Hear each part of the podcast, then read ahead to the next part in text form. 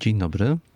Witam bardzo serdecznie w kolejnym odcinku podcastu ze stoickim spokojem. Jest to już odcinek 50, a więc jubileuszowy. I z tego powodu, oprócz głównego tematu odcinka, jakim jest nadzieja, nadzieja po stoicku, będę o tym mówił. Oprócz tego poświęcę trochę miejsca na podsumowanie nagrywania podcastu, wyjawię e, niektóre szczegóły techniczne, porozmawiam o tym z współtwórcą tego podcastu, Michałem Wiśniewskim, a także mm, trochę opowiem o jego przyszłości. Zapraszam do słuchania.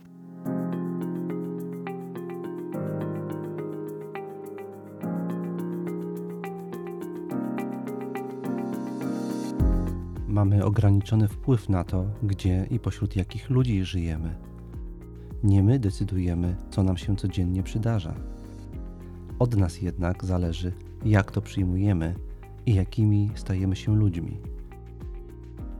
Nazywam się Tomasz Mazur. Jestem współczesnym praktykującym stoikiem i zapraszam do wysłuchania mojego podcastu ze stoickim spokojem.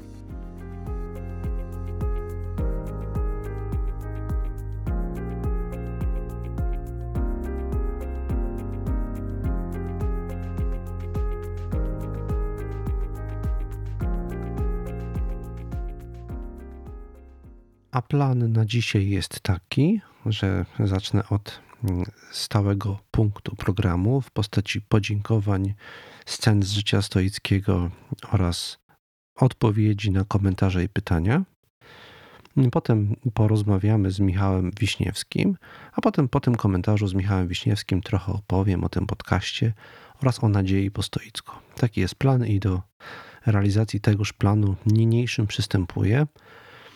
Pierwsze miały być podziękowania, a więc jeszcze raz, po raz kolejny tutaj już w tym podcaście bardzo dziękuję wszystkim słuchaczom za uczestniczenie w tej nietypowej przygodzie polegającej na popularyzowaniu stoicyzmu współcześnie. Bardzo dziękuję wszystkim patronom, czyli osobom, które wspierają produkcję tego podcastu za pośrednictwem platformy Patronite. Spośród tych patronów jest pięciu panów, którym mm, przysługują szczególne imienne podziękowania z racji hojności ich datku. Mm, jest to pan Bartłomiej z Norwegii, pan Mateusz Siwierski, pan Łukasz Mandzyn, Ludwik Sinica i Sławomir Franus. Panom, wszystkim pięciu panom bardzo dziękuję za wsparcie tego podcastu. Bez Was e, on nie mógłby w tej jakości dalej funkcjonować.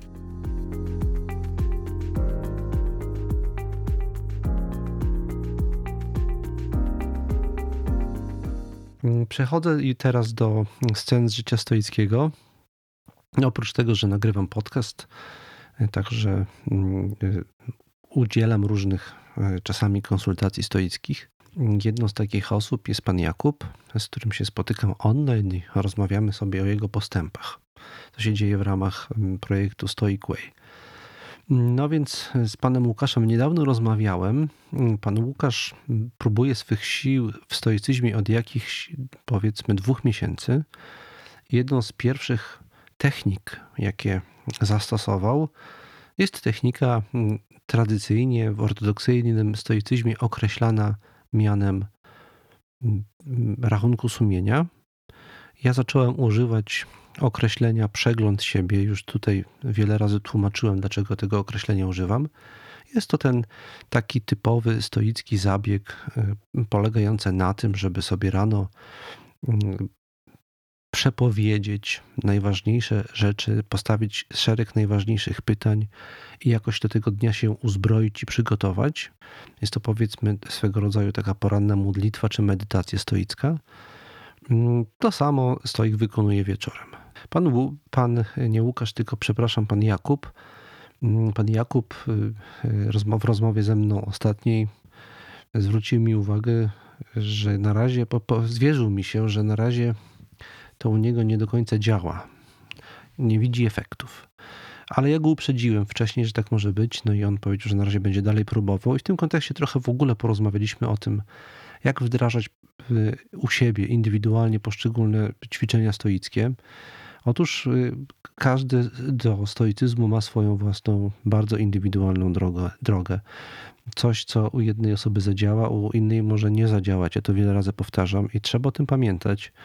Ja wiele lat, y, wiele lat próbowałem różnych technik stoickich na sobie e, i muszę przyznać, że technika przeglądu siebie jest mi bliska i ja ją zawsze stosuję. Uważam, że to jest coś, co każdy stoik praktykujący powinien robić, ale to prawda, że każdy właściwie powinien szukać jednego specyficznego, najbardziej optymalnego stosowania tej techniki, używania tej techniki na sobie.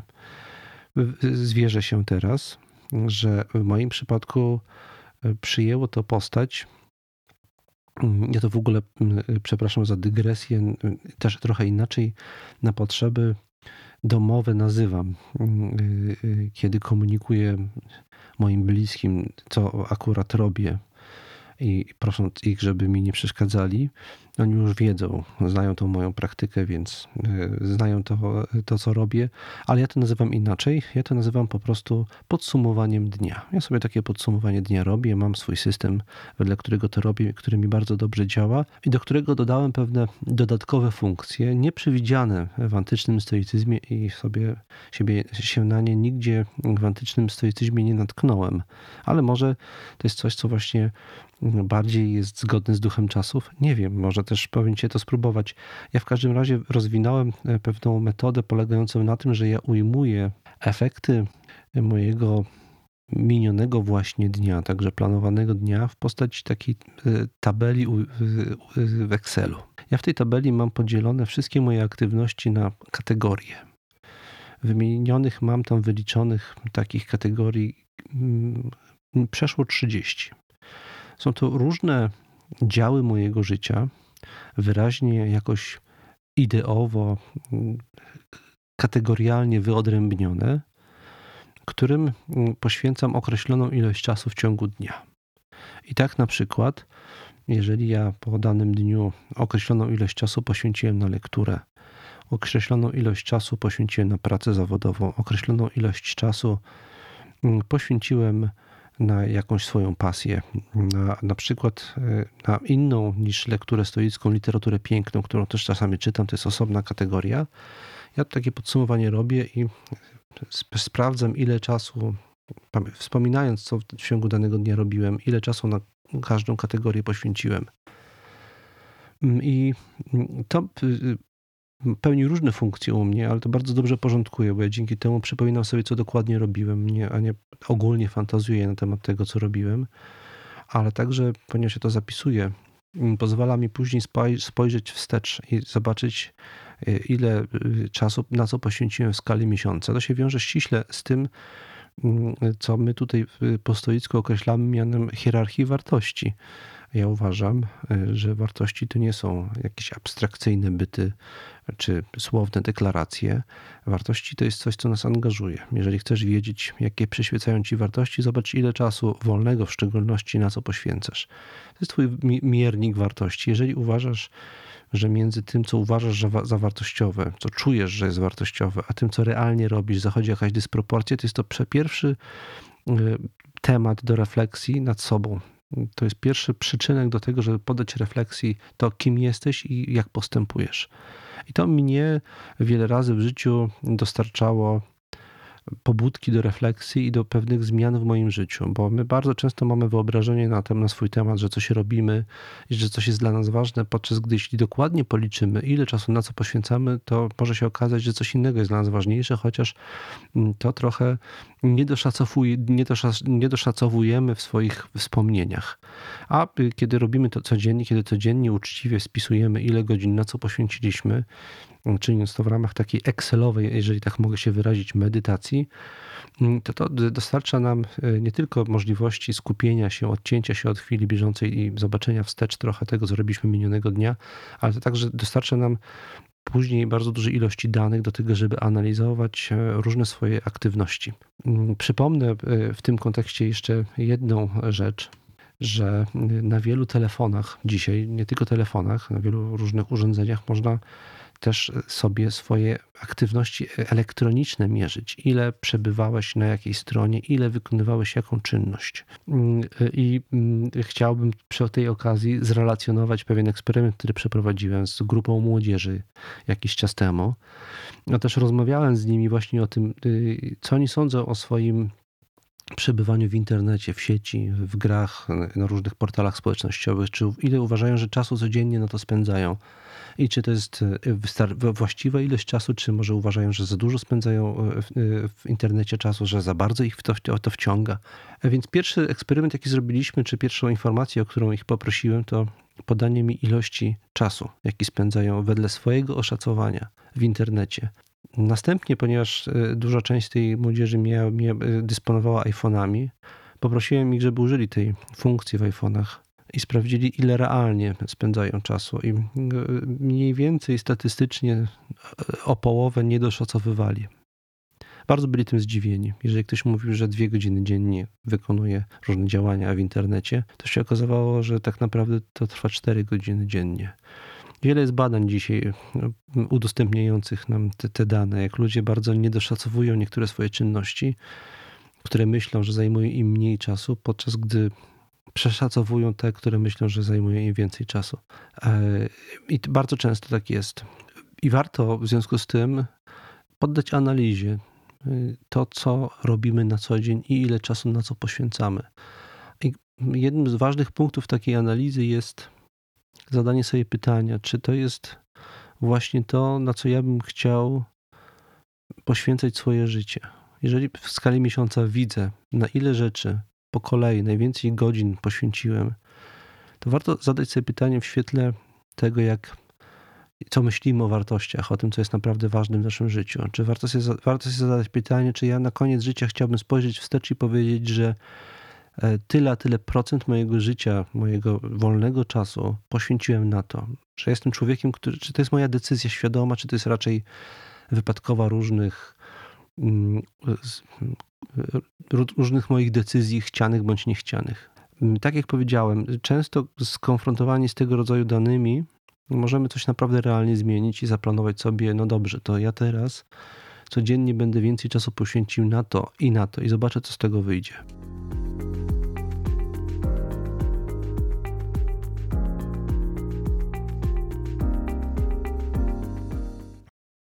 Teraz przechodzę już do części, y, w której odpowiadam na pytania.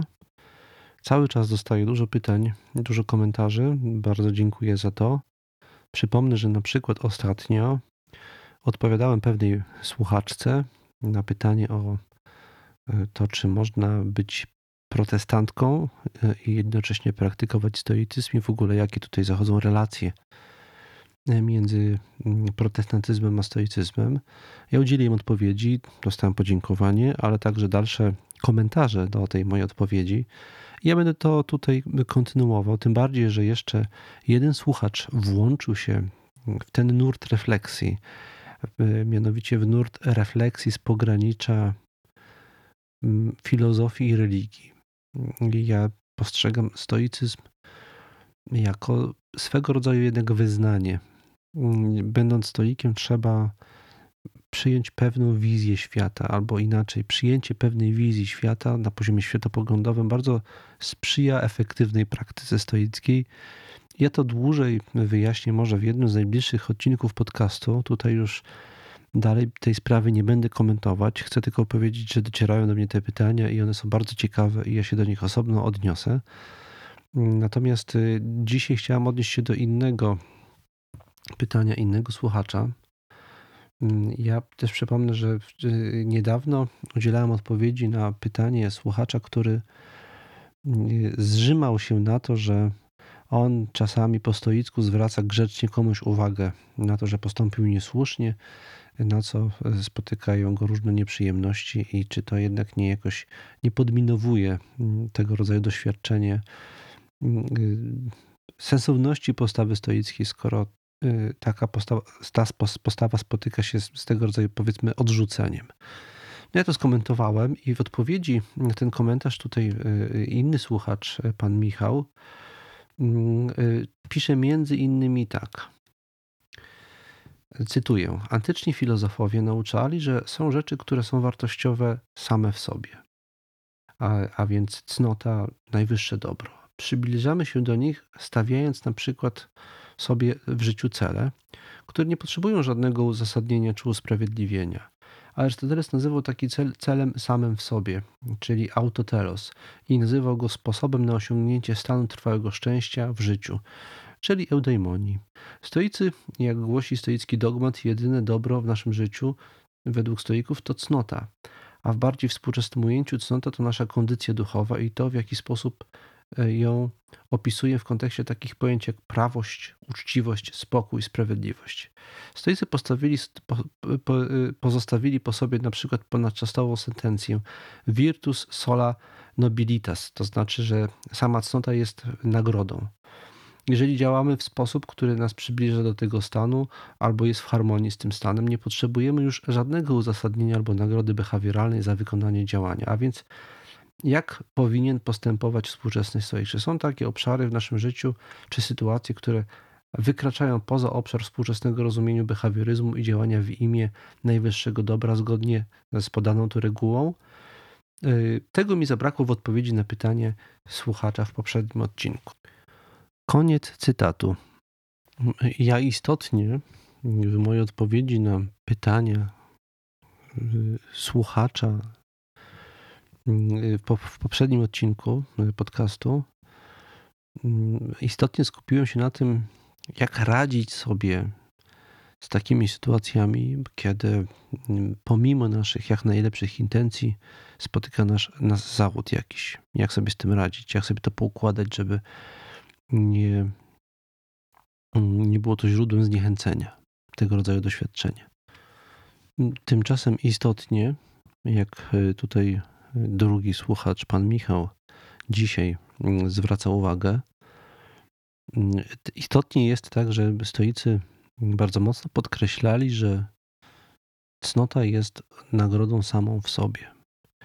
Ja sądzę, że my mamy tutaj do czynienia z pewnym paradoksem wszelkiej duchowości. Ja tutaj mm, parę razy już w moim podcaście o tym paradoksie mówiłem. Mm, widzimy ten paradoks mm, na przykład u świętego Augustyna, który mówi, że zbawienie osiągamy wtedy, kiedy naszym celem nie jest zbawienie.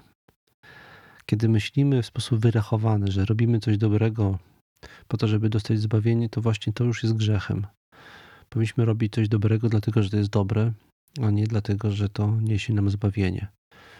Wydaje mi się, że poniekąd z tym paradoksem mamy tutaj do czynienia także. Y, można sobie zadać w tak duchu platońskim, wyjętym wprost z, z państwa platońskiego, z, z dialogu pod tytułem Państwo, czy robimy y, coś dobrego, żeby nam było dobrze, czy jest nam dobrze dlatego, że robimy coś dobrego? Jakby co jest pierwsze? E, I e, w stoicyzmie napotykamy na to, na to doświadczenie, ale wydaje mi się, że mamy tutaj raczej do czynienia z pewnym sprzężeniem zwrotnym. Także do neofitów, do osób początkujących w stoicyzmie, zwracamy się bardziej z takim komunikatem e, wskazującym na pewne korzyści z postawy stoickiej w postaci większego spokoju, dystansu, zrównoważenia, poukładania i także efektywności w osiąganiu działań. I takie osoby w ten sposób do, doświadczają przekonania y, o tym, że warto spróbować stoicyzmu, bo może mi to pomoże w różnych bolączkach życia, z którymi się borykam. Natomiast osoby za, za już mocno zaawansowane w stoicyzmie, one zaczynają rozumieć, że nie chodzi o to, żebyśmy sobie lepiej radzili z różnymi rzeczami, żeby nasze działania były efektywne. Ostatecznie y, samo, sama jakość naszego działania jest nagrodą samą w sobie.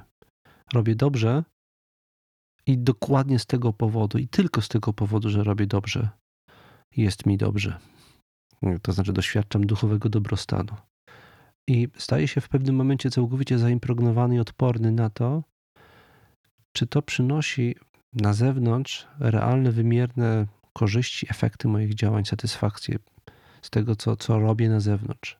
Ta satysfakcja w czystej postaci zaczyna w pewnym momencie płynąć z wewnątrz, z tego, jak robię rzeczy.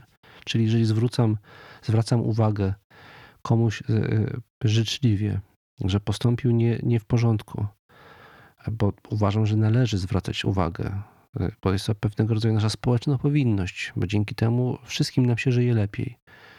Jeżeli spotyka mnie z tego powodu coś niemiłego, to na pewnym etapie praktyki stoickiej to nie ma dla mnie absolutnie żadnego znaczenia, gdyż ja czerpię satysfakcję wyłącznie z tego, że postępuję właściwie, a nie z tego, co mi z tego przyszło.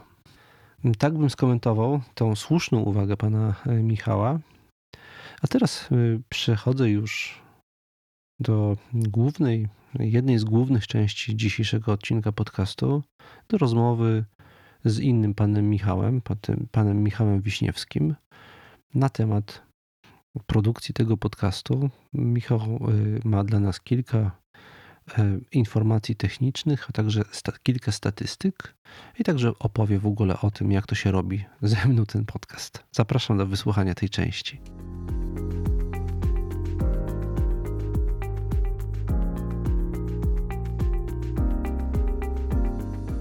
A ja teraz y, już w moim, a właściwie w naszym podcaście Witam Michała Wiśniewskiego, który jest współtwór, współtwórcą tego podcastu. Można powiedzieć, że producentem. Mm, jest odpowiedzialny za stronę techniczną, ale nie tylko, bo często pod, podrzuca mi różne tematy, problemy, na które warto zwrócić uwagę. Można powiedzieć, że trochę za sceny pociąga za sznurki, i więc w tym sensie można go także nazwać szarą eminencją tego podcastu. A dzisiaj zaprosiłem go po to, żeby opowiedział trochę z okazji jubileuszowego 50 odcinka o różnych statystykach i o tej stronie technicznej. Właśnie witaj Michale. Witaj Tomaszu, witam w naszym podcaście, jak miło to powiedzieć. Dziękuję za zaproszenie i to jubileuszowy odcinek. A, a nie wiem, czy pamiętasz, kiedy to zaczęliśmy wszystko. To był dokładnie styczeń, koniec stycznia 2019 roku. Ale ten czas minął, co? E, niedawno przesyłałeś mi, niedawno przesyłałeś mi e-mail. E, pierwszy e-mail, jaki mi wysłałeś, to było, więc w pewnym sensie to się zaczęło dużo, dużo wcześniej. Pamiętasz? To był 2011 rok ten e-mail. Chyba, więc pierwsze nasze plany na temat. Popo... E, też ciekawe, że do tego nawiązujesz, bo mhm. To taka prywatna obserwacja nasza. Podzielimy się może tym z słuchaczami. My poznaliśmy się dokładnie 11 lat temu, w lutym 2010 roku i od tamtej pory wspólnie działamy. A poznaliśmy się, bo usłyszałeś mnie w radio. Tak, tak, dokładnie. Przy wykorzystaniu no. bardzo e, podobnego e, medium e, radio. Radio Tok FM. Kiedyś tam była audycja filozoficzna Lego Logos Mhm. Tak, tak. Tam ci pierwszy raz usłyszałem. Prowadził. Dokładnie. Jarosław Spychała ją prowadził, tam ci pierwszy raz usłyszałem. E, wtedy też się za, zaczęła moja droga stoicka. E, I to wszystko jakoś się nam od tamtego czasu toczy. I w styczniu 2019 roku rozpoczęliśmy ten podcast. E, wyprodukowaliśmy, umieściliśmy w internecie już 50 odcinków. No i cóż, to bardzo fajna przygoda dla mnie. Nie wiem, jak, jak ty to wszystko postrzegasz z takiej swojej prywatnej, od swojej prywatnej strony. No ja, ja mogę się zwierzyć, abstrahując od tego, że to istotnie jest, jest niezwykła przygoda, to ja się zwierzę, że no ja bym nigdy nie nagrywał podcastu, gdyby nie ty, gdyby nie Michał. Mm, e, raczej się zawsze realizowałem za pośrednictwem pisania i to wydawało mi się moim przeznaczeniem pisać teksty i spotykać się z ludźmi i rozmawiać o stoicyzmie. To były moje dwie ulubione formy kontaktu z odbiorcą potencjalnym stoicyzmu współcześnie. Natomiast y, ty mnie przekonałeś, zważywszy na dzisiejsze możliwości techniczne i zasięg, y, być może najlepszą formą które, kontaktu i, i, stroną, w którą trzeba by pójść, jest właśnie podcast. To, to dzięki tobie to się stało. To w tym sensie jesteś szarą eminencją w dwójnasób.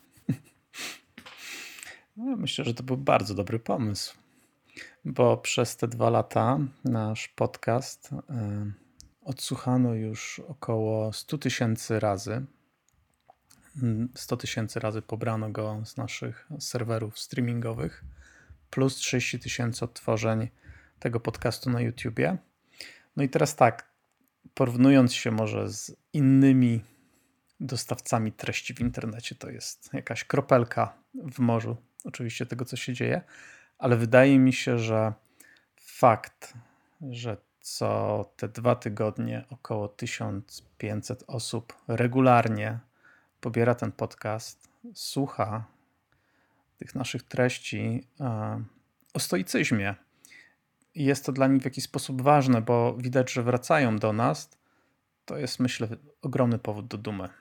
No jestem niezwykle tym zbudowany, że nie tylko jesteśmy słuchani, ale że dostaję bardzo dużo naprawdę bardzo wartościowych mm, komentarzy, komunikatów. Ja, ja jestem przekonany, ja zawsze żywiłem przekonanie, że żywiołem filozofii jest dialog, komunikacja. Najwięcej uczyłem się i najwięcej rozumiałem dzięki temu, że to, co mnie się wydaje, że rozumiem, konfrontowałem z tym, co innym się wydaje, że rozumieją, i razem dzięki temu dochodziliśmy do czegoś nowego, co było dużo bardziej wartościowe niż każdy z nas osobna, z osobna sobie przedstawiał. I ja wchodzę w taką interakcję z ludźmi, widzę, jak oni przefiltrowują to, co ja mówię, i jakoś o, inne obrazy im w głowie się rodzą, niż mi się pierwotnie rodziły.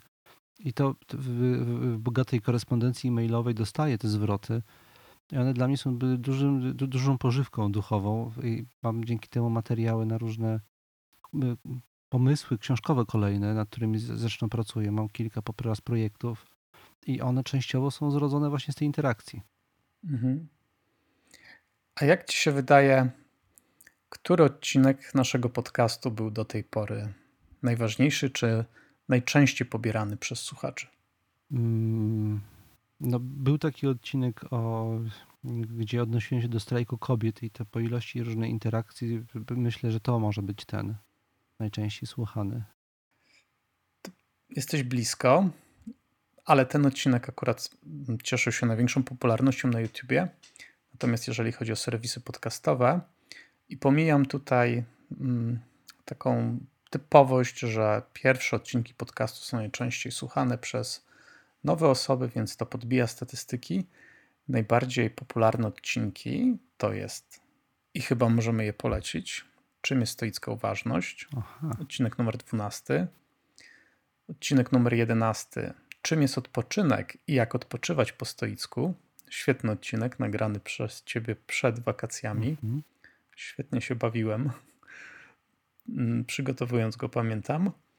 No i taki bardzo ważny odcinek, widać dla wielu osób, to jest jak być optymistą po stoicku. Odcinek numer 25 też bardzo istotny. No to w takim razie jest trochę pokrewny do tematu dzisiejszego, bo głównym tematem dzisiejszego odcinka to część merytoryczna poświęcona jest z kolei nadziei. Czy stoik może mieć na coś mhm. nadzieję? O tym mówię, będę mówił po, po naszej rozmowie. No właśnie, do, a czy masz jeszcze może jakieś y, statystyki, techniczne dane? Ja wiem, że chwaliłeś się kiedyś mnie, ten podcast mówiąc o tym, że w, w ilu krajach jesteśmy słuchani i też mówiłeś o rankingach różnych, więc to może o tym jeszcze powiedz, a potem y, o nadziei krótko jeszcze. Tak, bardzo chętnie to przytoczę. Naturalnie naj, naj, najwięcej słuchaczy podcastu znajduje się w naszym kraju. O. Później web w web Wielka Brytania oraz Niemcy. Mhm. E, na trzecim, a w zasadzie czwartym miejscu Stany Zjednoczone, później Irlandia, następnie jest Holandia, Norwegia, tam zdaje się jest Bartłomiej z Norwegii, nasz e, osoba, która nas bardzo mocno wspiera na Patronite. Pozdrawiamy go serdecznie. Mm, ja również, bardzo serdecznie. Francja, Białoruś. Tak. No, ja się Nie możemy cieszę. ujawnić tożsamości pana Bartłomieja. Możemy, no ja Dobrze. ujawnię. No, pan Bartłomiej to jest wspierający mnie z Norwegii trochę przez sentyment e, związany z dystansem względem domu rodzinnego mój syn, który wyjechał i e, niedawno mi się zwierzył. Jest trochę nawiązanie do jakości technicznej naszego podcastu, że bardzo się cieszy, jak w tle słychać odgłosy życia rodzinnego. E, bo słyszę na przykład mamę, jak woła, woła moją córkę, gdzie tam mówi, że w jednym podcaście to wychwycił i bardzo się wzruszył, a wyjechał na Norwegię w ramach gapieru i jakoś tam został zrobił sobie po maturze gapiery, został w tej Norwegii, znalazł tam fantastyczną pracę, jest tam z dziewczyną i, i, i dobrze im tam jest.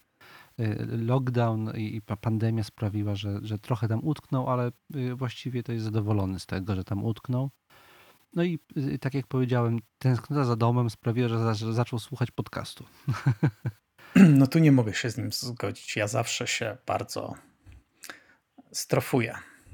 Albo ciebie, kiedy słyszę odgłosy z kuchni. Mhm. No ale mam nadzieję, że już niedługo i też dzięki naszym patronom. Różne wartości różnym. Tak jest. Różne wartości różnym osobom przyświecają. Dzięki naszym patronom mam nadzieję, że już niedługo będziemy nagrywać w bardziej przyjaznym podcastowo otoczeniu. Ja może dodam, że, że już ten, y, część tego, co zapowiedzieliśmy na y, platformie Patronite się zaczęła. Właśnie mm, zaczął się y, bardzo poważny remont mojego domu, związany z wyprowadzką synów. Pokoje, które po sobie pozostawili dwaj moi wyprowadzający się z domu synowie, dorośli już, przerabiam na, na gabinet i jednocześnie studio nagraniowe. To on jest wyciszany, teraz mam ekipę w domu, właśnie to się teraz dzieje. E, no dobrze. No to tyle, jeżeli ch chyba chodzi o statystyki. Jeszcze raz chciałem podziękować wszystkim słuchaczom. Właśnie, y, chciałbym Cię, Michał, y, spytać, na co Ty masz nadzieję? Na co ja mam nadzieję? To jest takie pytanie, z którym do mnie dotarłeś e, niedawno, zapowiadając, że ten podcast jubileuszowy będzie o nadziei.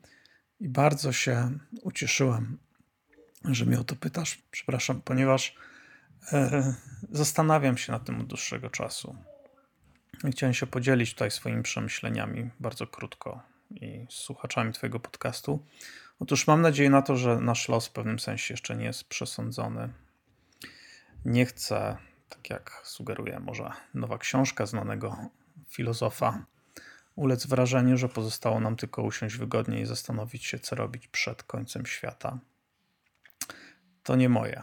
Ja poszukuję nadziei na przyszłość, a ta moja nadzieja, ona tkwi w założeniu, że nie sposób nam jest przewidzieć, co się stanie w przyszłości i w tej niepewności pojawia się pewna szczelina zawsze, a ta, tą szczeliną jest po prostu przestrzeń do działania.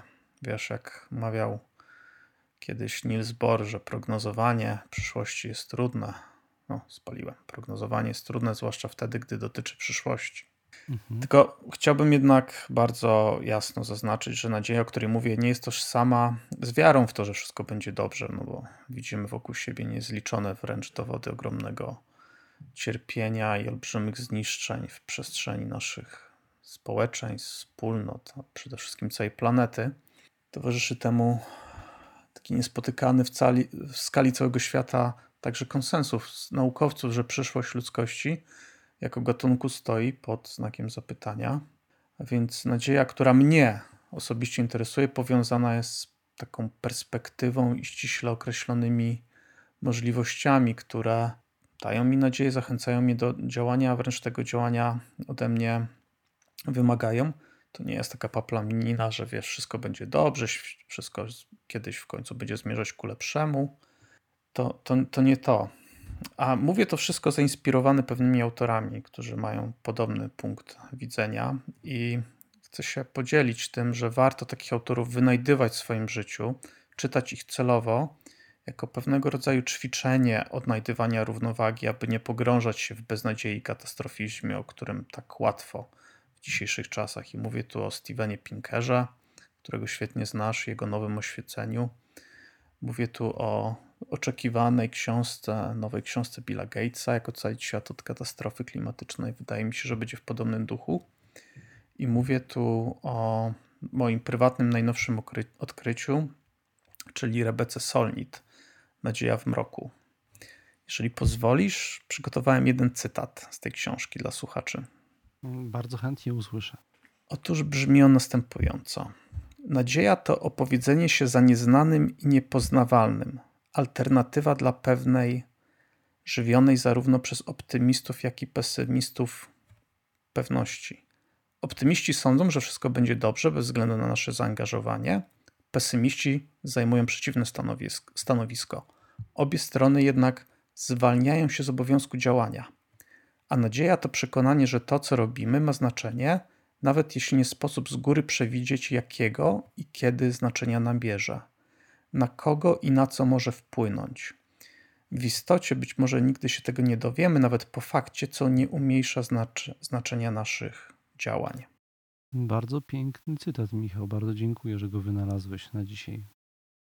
I wiesz co, chciałbym tutaj jasno zaznaczyć i nawiązać do tego, co powiedziałeś we wstępie, że znamy się już od 11 lat, a także nawiązać do tego, co ty robisz od 15 lat. W coraz życem się angażujemy od ponad dekady. To, czym my się zajmujemy razem, ten obszar, o której w tej książce też pisze Solnit, ona bardziej pisze, koncentruje się na zaangażowaniu w obszarze zdobywania nowych praw człowieka przez nowe grupy obywateli.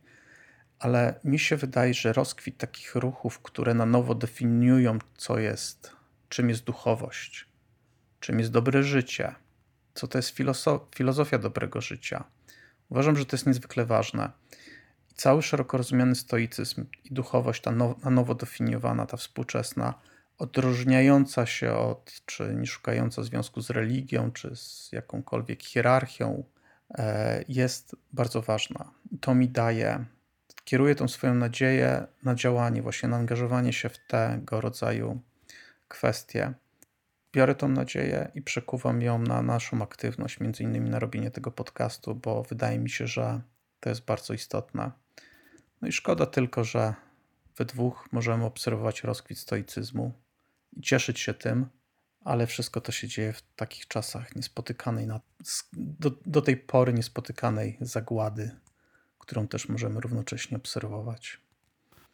No, jeżeli mogę zakończyć takim powiedzmy optymistycznym, y, albo że nie optymistycznym, ale y, niosącym nadzieję akcentem, to ja y, jedną z rzeczy, która mi zawsze przyświecała, jest właśnie to, że stoicyzm może być ważnym narzędziem powszechnej zmiany ludzkiej świadomości, takiej zmiany, która pomoże planecie. Bo stoicy zawsze byli sceptyczni względem szaleństw cywilizacji.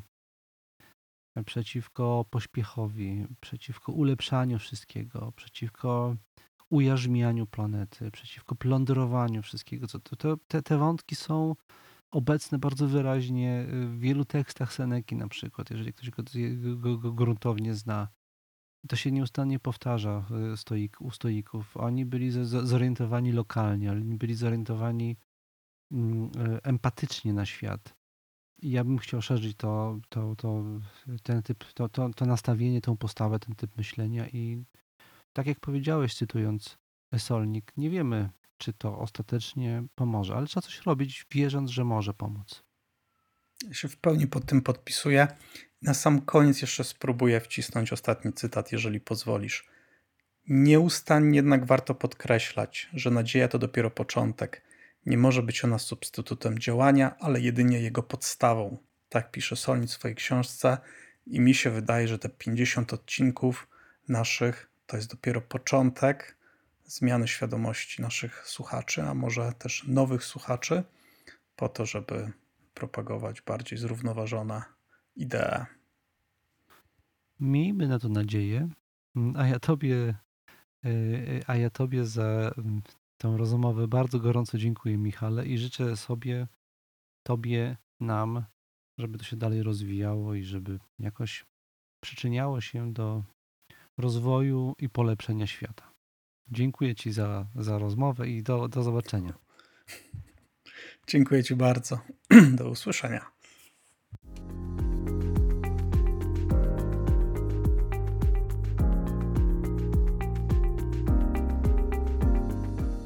Teraz już przechodzę do tematu nadziei. Pierwsza refleksja, jaka mi tutaj przychodzi do głowy, to że mm, ktoś mógłby sądzić, i że nadzieja jest uczuciem obcym stoikowi, czymś, czego on nie doświadcza. Wiemy przecież, że stoik jest istotą dążącą do pełni autonomii, a więc do takiego doświadczenia, w którym polegamy wyłącznie na pracy wewnętrznej nad sobą, i realizujemy wyłącznie cele wewnętrzne, takie, które są w pełni przez nas osiągalne, co do których nie musimy mieć nadziei, czy je osiągniemy, czy nie. Podczas gdy właśnie uczucie nadziei związane jest z wychodzeniem poza siebie e, i z oczekiwaniami w stosunku do rzeczywistości zewnętrznej, że coś, na co mamy nadzieję, ziści się i e, mamy prawo tego oczekiwać. Stoik w swojej postawie duchowej zasadniczo polega przede wszystkim na sobie, a nie na tym, co mu się może przydarzyć. W związku z tym ktoś mógłby w tym miejscu wnioskować, że on nadziei doświadczać nie powinien. Potwierdza taką diagnozę słynny, wywodzący się właśnie z postawy stoickiej i w psychologii używany właśnie pod tym terminem paradoks Stockdale'a. Przypomnę, że Stockdale był żołnierzem amerykańskim, który zafascynował się stoicyzmem i pod wpływem tej fascynacji, mm, będąc, dostał się e, podczas wojny amerykańsko-wietnamskiej do niewoli wietnamskiej. W tej niewoli spędził wiele, wiele lat. Przeszło e, siedem.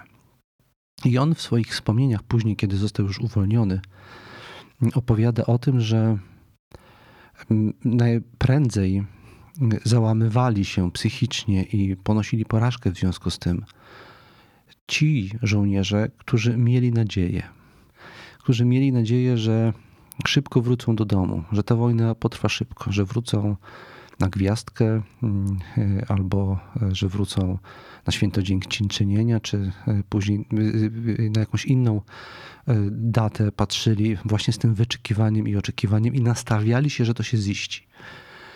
I kiedy ta nadzieja okazywała się płodna, ten zawód sprawiał, że załamywali się psychicznie e, i też byli bardziej narażeni w związku z tym na kulę wroga, bo stara, sta, tracili czujność. Ale może w tym kontekście powinniśmy zadać pytanie, czy to oznacza, że e, Stockdale przetrwał dlatego, że nie miał na nic nadziei, że ogarnęło go uczucie tak zwanej beznadziei, braku nadziei. Otóż istotą sukcesu i siły ducha której doświadczył i którą przejawił James Stockdale, była innego rodzaju nadzieja. Nie ta nadzieja, o której mówiłem, zorientowana na bardzo konkretny rezultat, co do którego spodziewamy się, że powinien się wydarzyć i że nam się jakoś fundamentalnie należy, że się wydarzy i na niego jesteśmy nastawieni i wyczekujemy go. Uzależniamy w związku z tym od tego zdarzenia zewnętrznego swoje samopoczucie. Istotą nadziei w stoicyzmie i tak, tego rodzaju nadziei doświadczał e, Stockdale także, jest nastawienie się na możliwość pewnego wydarzenia, a nie na jego konieczność. Coś może się wydarzyć, mamy prawo racjonalnie tego oczekiwać, ale nie mamy prawa mieć pewności, że to się wydarzy. To jest zupełnie innego rodzaju nadzieja, można powiedzieć, probabilistyczna. Wydaje mi się, że też taka jest intencja y, y, leżąca za takim językowym, w języku polskim, bardzo ładnym sformułowaniem y, być przy nadziei. To sformułowanie odnosi się do kobiet w ciąży. I dawniej, w czasach archaicznych, to miało ten sens, że ciąża nie zawsze oznaczała dziecka. Bardzo wiele kobiet, i to było bardzo częste, traciło dzieci ze względu na brak zaawansowania wiedzy medycznej. Dzisiaj e, bardzo rzadko kobiety tracą dzieci. Dawniej było to dość częste. W związku z tym sformułowanie bycie przy nadziei oznaczało e, mieć nadzieję na potomka, ale nie, nie oznaczało to posiadanie pewności. I w moim przekonaniu właśnie to nastawienie towarzyszące dawniej rodzicom spodziewającym się potomka sprawiało, że inne było ich nastawienie i inny stosunek do ewentualnego zawodu. Dzisiaj, ponieważ nastawiamy się na to, że coś musi się zdarzyć, że skoro mamy na coś nadzieję, e, skoro czegoś oczekujemy, to jakoś nam się to fundamentalnie należy, bo rzeczywistość jest po to, żeby spełniać nasze oczekiwania, to w momencie, kiedy to nasze oczekiwanie, jakoś ważne dla nas, nie spełni się, doświadczamy zawodu, poczucia klęski, a, a także nierzadko wręcz stanu załamania.